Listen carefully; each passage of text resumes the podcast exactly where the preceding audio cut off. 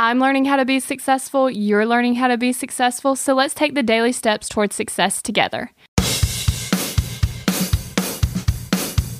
Have you been working toward turning your dreams into reality? Today's the final step from success.com. And that step is identify your limiting beliefs.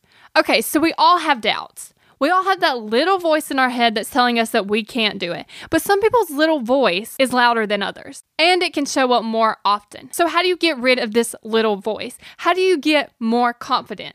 Action. The more action you take, the more confident you will become. Once you've seen yourself accomplish tons and tons of goals, then your brain thinks, I can accomplish the goals that I set out to complete because I've already done it. It's not unfamiliar anymore. It's common knowledge to your brain that you will accomplish this goal. So start taking action and get more confident. Also, Thanks for subscribing to the podcast because I know that you don't want to miss an episode and I don't want you to miss an episode because I'm here every single day and I want you to be here too.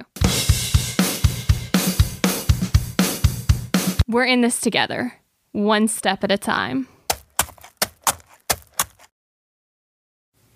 Have you found yourself Googling, How do I stop procrastinating? Here's the thing when you search that, I'm sure you found hundreds of tips, tricks, hacks, and strategies. In fact, I've shared several of them here on the podcast. The only thing is, did it work? Are you still procrastinating?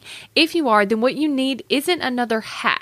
You need to focus on the actual thing that's causing you to not take action. Our thoughts control our feelings, our feelings control our actions, which means if you want to change your action or inaction, you first have to change your thinking. That's exactly what we focus on in my program, Kick Procrastination. This program is designed to help you go from procrastinating on your goals to taking massive action towards achieving them.